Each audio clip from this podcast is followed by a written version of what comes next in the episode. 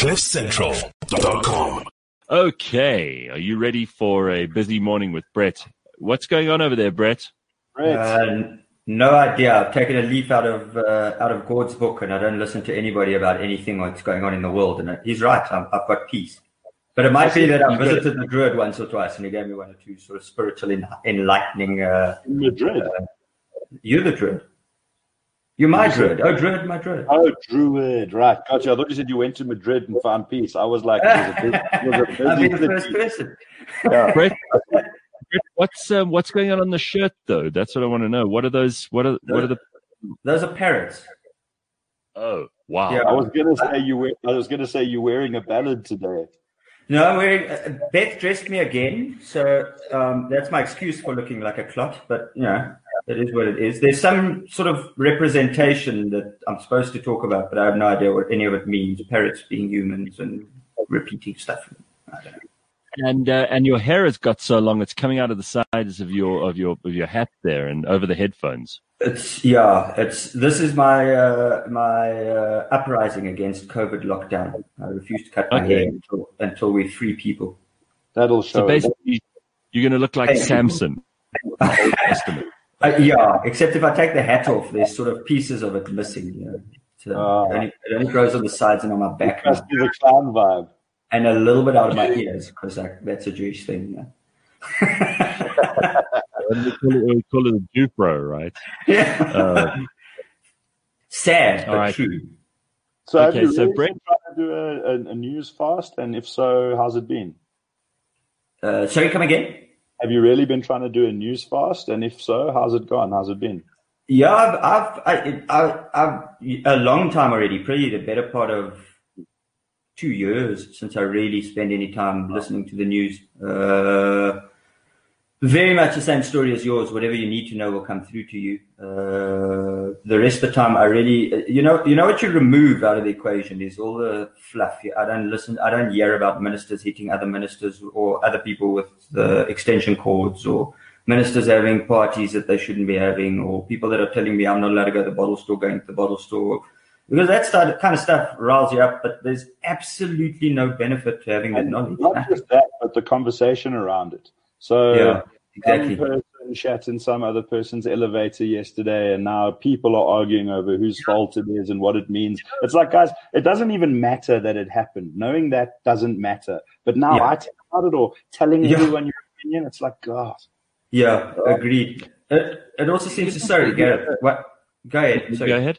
No, I was, I was just going to say it also seems to weed out some of the sort of circle of friends that, that hang around for that kind of conversation, which uh, you really kind of probably don't need around you that much. You know what happened in the old days?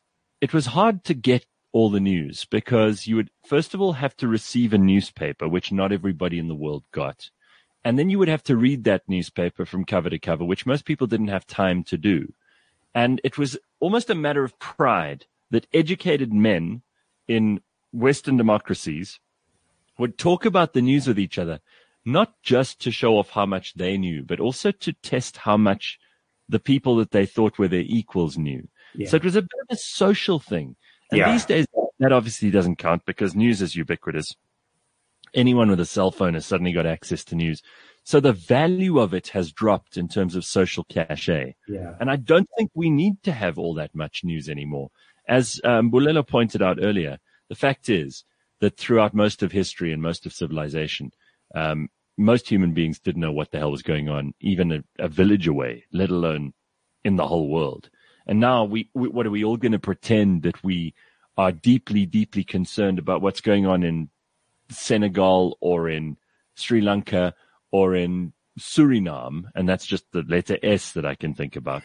when, when we don't even know what's going on often in our own neighborhoods. So yeah let's get into politics this morning. I think this is really interesting. So we're tackling a big one today, and and and Brett kind of has thought of all the alternatives before. We've spoken about some pretty interesting alternatives, but how can we how can we get to the next level on something like politics? Because you say you don't listen to news, and I agree, and I think that's quite a sensible approach. And I know Gord doesn't love politics either, but what can we do about it? I mean, have you been thinking about the alternatives here? What we could do differently, how we could arrange society differently, how we could have um, leadership behave differently? Well, yeah, I think about it a lot. Uh, I think that it's look, we're not going to have time to to get into too much detail. I think at that very rough brush strokes, I think that we need to think about smaller governments. I think we need to not underestimate mankind's ability to group himself.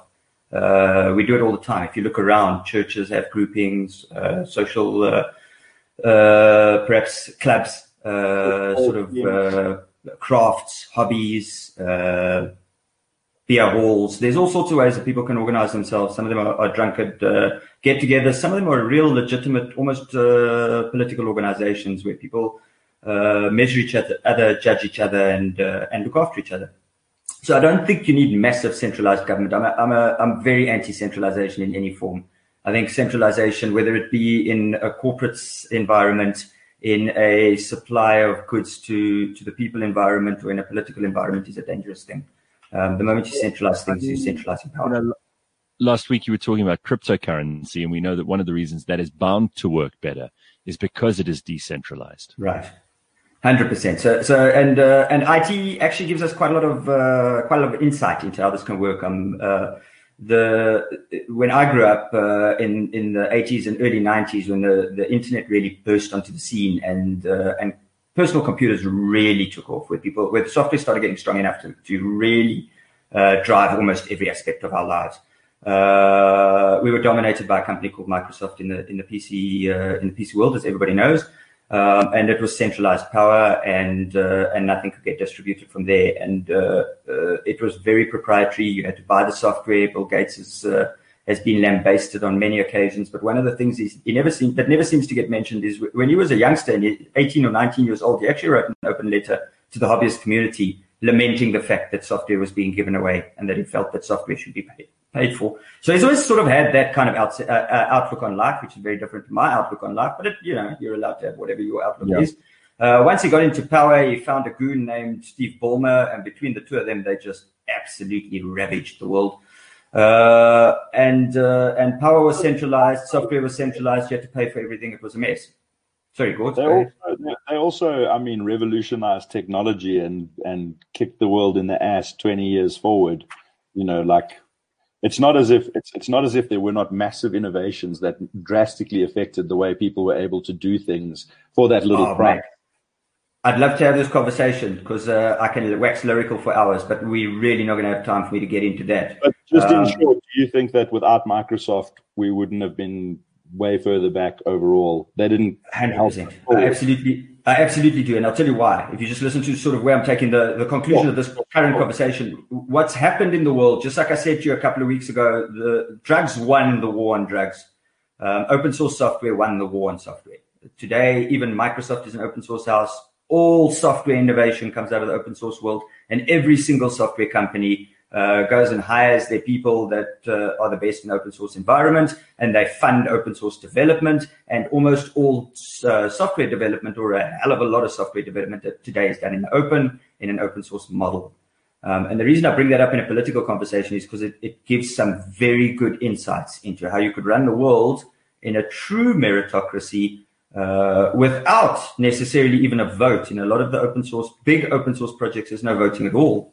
There's what they call a benevolent dictator, which is a dangerous concept. We can talk about it in depth. But effectively, if you can find one person who really is passionate about what they do and really has the right uh, values to drive your project forward in this point in time, because you know time is, is an important input into this whole thing. That person can make decisions in an autocracy that, that are better than mm. a democracy where the thing gets very thin very quickly. Yeah, but I mean, already the alarm bells are going off. Yeah, sure, sure. You know, benevolent dictators are the rarest creatures in 100%. all of history. And 100%. when they do, when they do come along, benevolently to dictate. Well, well I, no, I, think we've just bastardized the word dictate, but I, I tell you what the in terms of the colloquial term, I fully understand that. Benevolent dictate. And Oku's totally in charge and wants the best for everyone and does his best. Right. But I mean, it is kind of an oxymoron in the sense of someone having all the power for the benefit of everybody.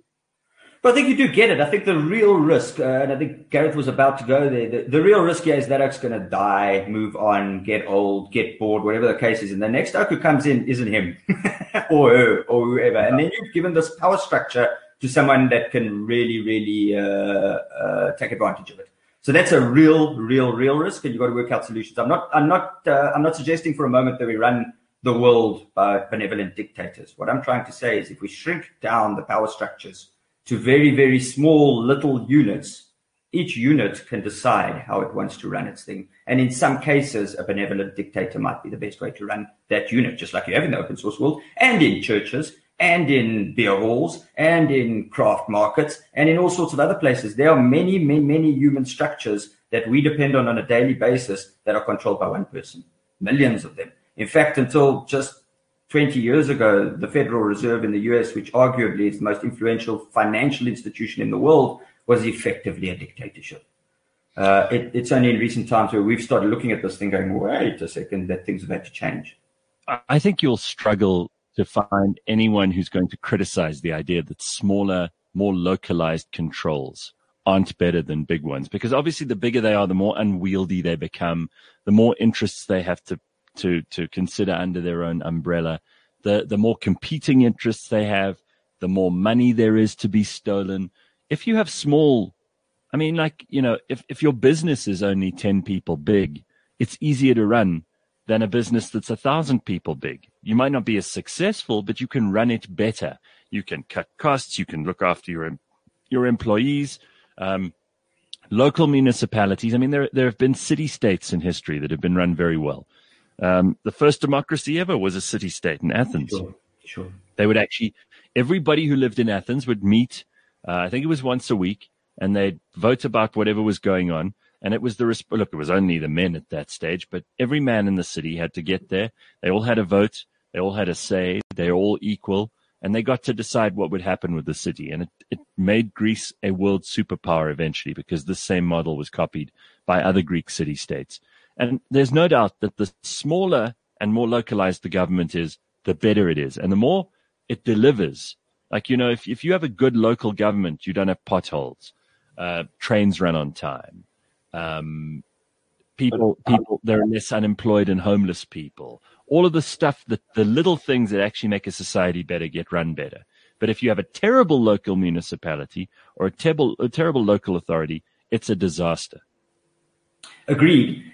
But if we, if we, so there's a lot to think about here and a hell of a lot to unpack. Like I said, I think that to change the world, we've got to change, we can't change the political structure without changing our thinking, without changing our culture, if you like, our outlook on life. We need to mm-hmm. probably go back to core values and start assessing what's actually important. What do we value? Because we're living in a world at the moment where we value consumerism and where we value lots of money and where we're calling success, uh, power or money. You know, you mm. actually used the word just now as a good example. For a company to be successful, it has to have scale and has to have size.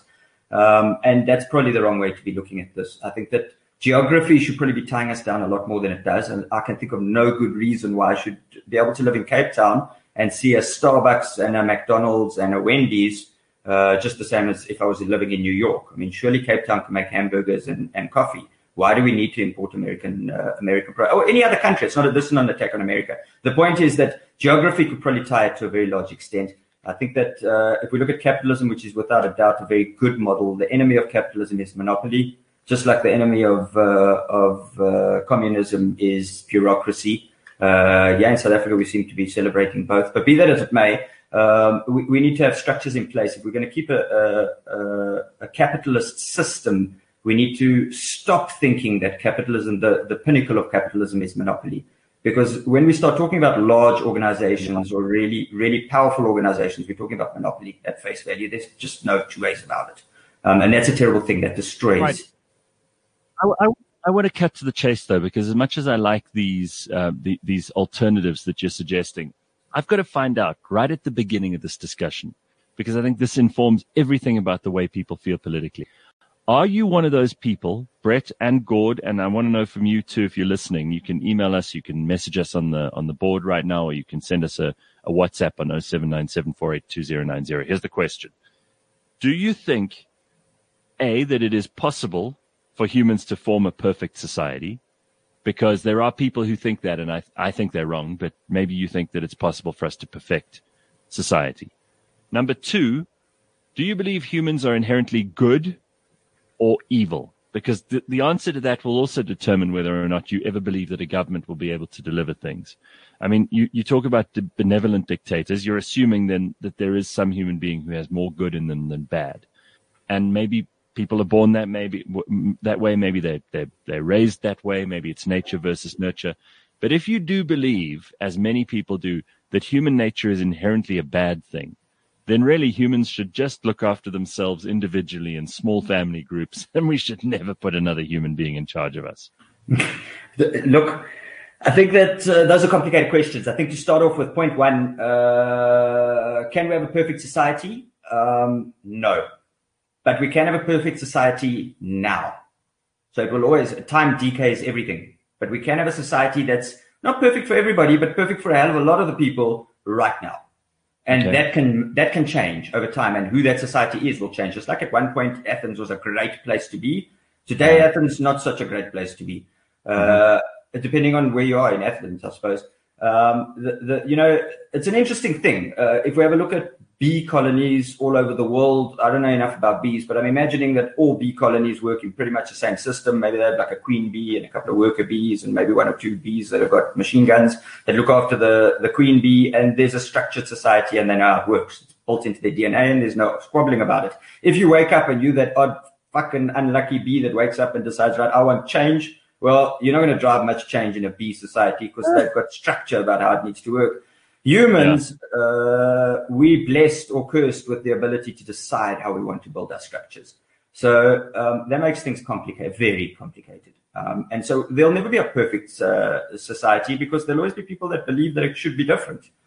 Um, yeah. So, but you can, for a brief moment in time, have a really, really great society, and there've been many examples of them um, over the years.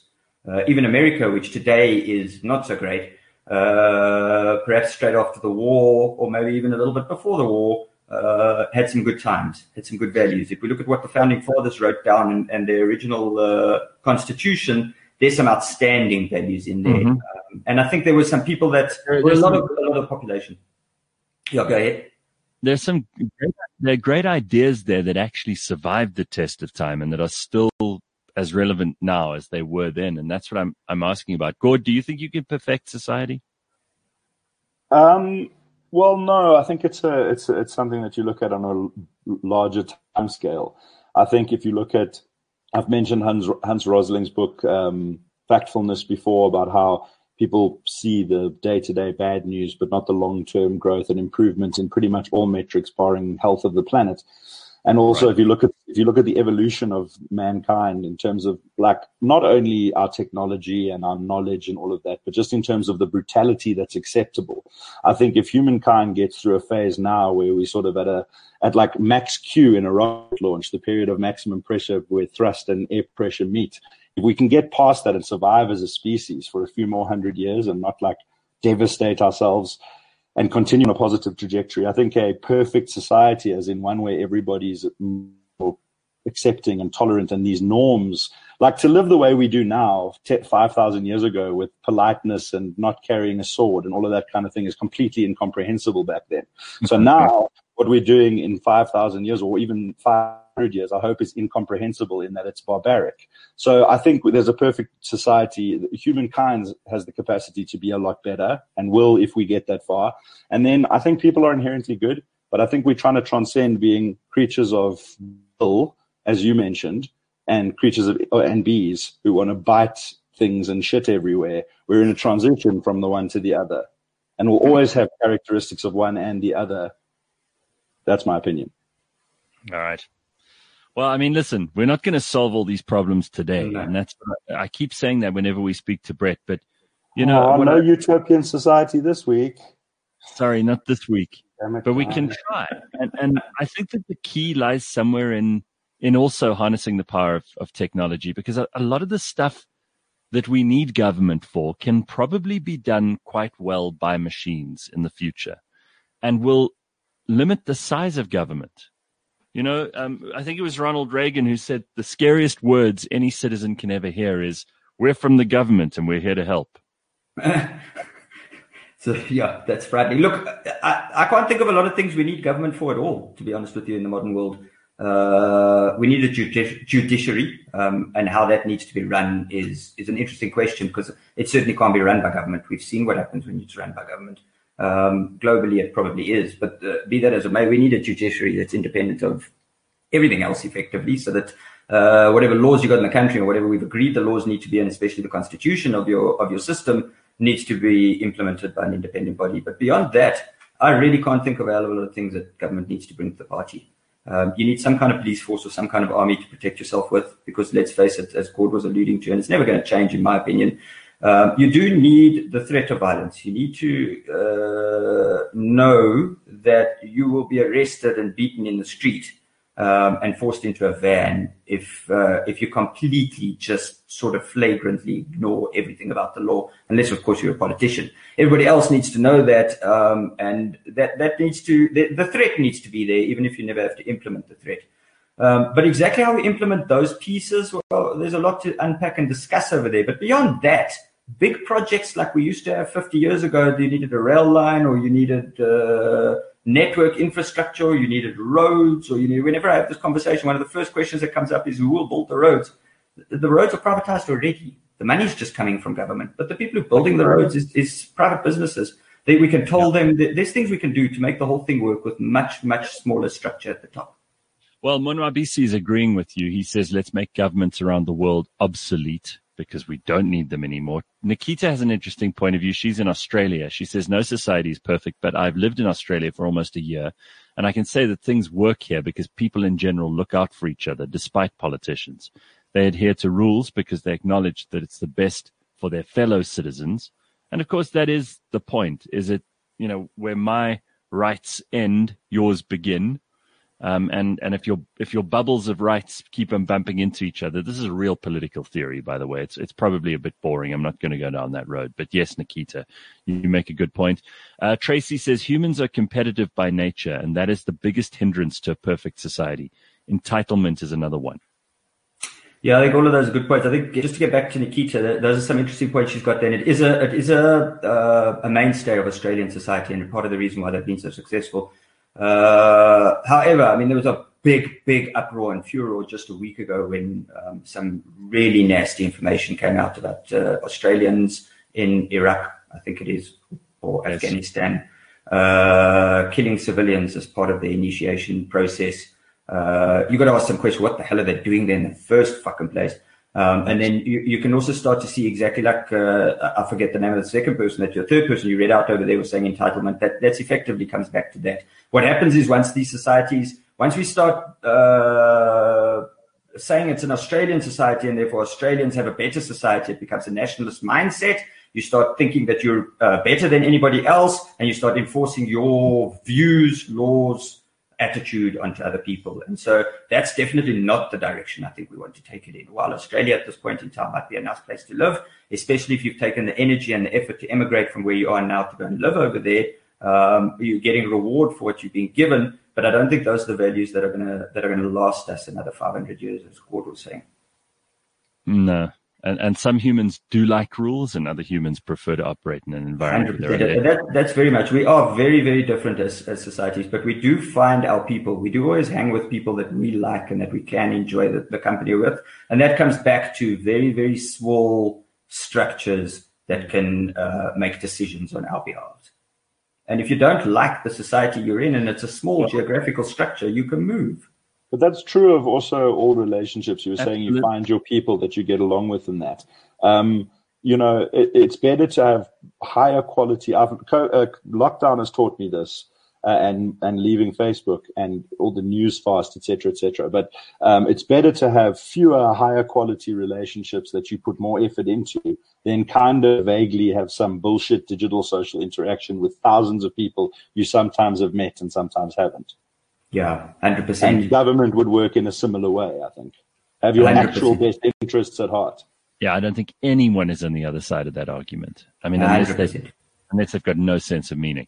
So uh, we have lots of alternatives. Every single week we explore another one, and this week is no different with Brett Cohen from uh, the gas, gas company.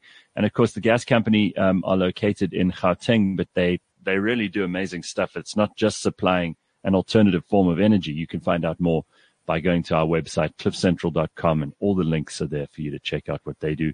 That's why we got Brett on. He thinks differently to other people. So thank you, dude. Thanks, Gareth. Good to see you again. Thanks, Madrid. Thank you, right. Brett. Man. I'll, I'll catch you um, next week. Yeah, we Peace. can't wait for the next shirt. I'll go shopping on the weekend just to live up to expectations. If the other one was screaming hair metal, this one is one of those power rock battles that like uh, ballads that like Whitesnake sing, where you hold up your lighters and then burn them, then you die. Oh, buddy, you're killing me! It's like music to my ears. Eh? I think. Uh, look, I'm gonna get all of you to start singing at the end of the show. Has so. its thorns. Every day has its dawn. There we go. More of that. Eh? You actually got quite yeah. a nice voice. I think you should start. No, I really don't. I just.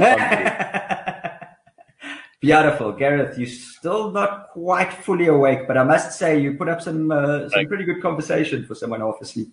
No, I'm I'm awake. I, I oh, just woke awake. up you know how when you wake up sometimes the, the, the adrenaline that, oh God, I've overslept. That sometimes yeah. is the best way to wake up. You, you just, you power through your whole day. Yeah. so you like, you like opened your eyes, clipped on your hair, wiped your face and was straight on air with us. Like you were, when you started talking, you were asleep 45 seconds before that. Good, good to see you all. Unplayable. Gareth, good to see you. I'll see you next week, mate. Cool, Brett. Thanks. cheers. cheers. CliffCentral.com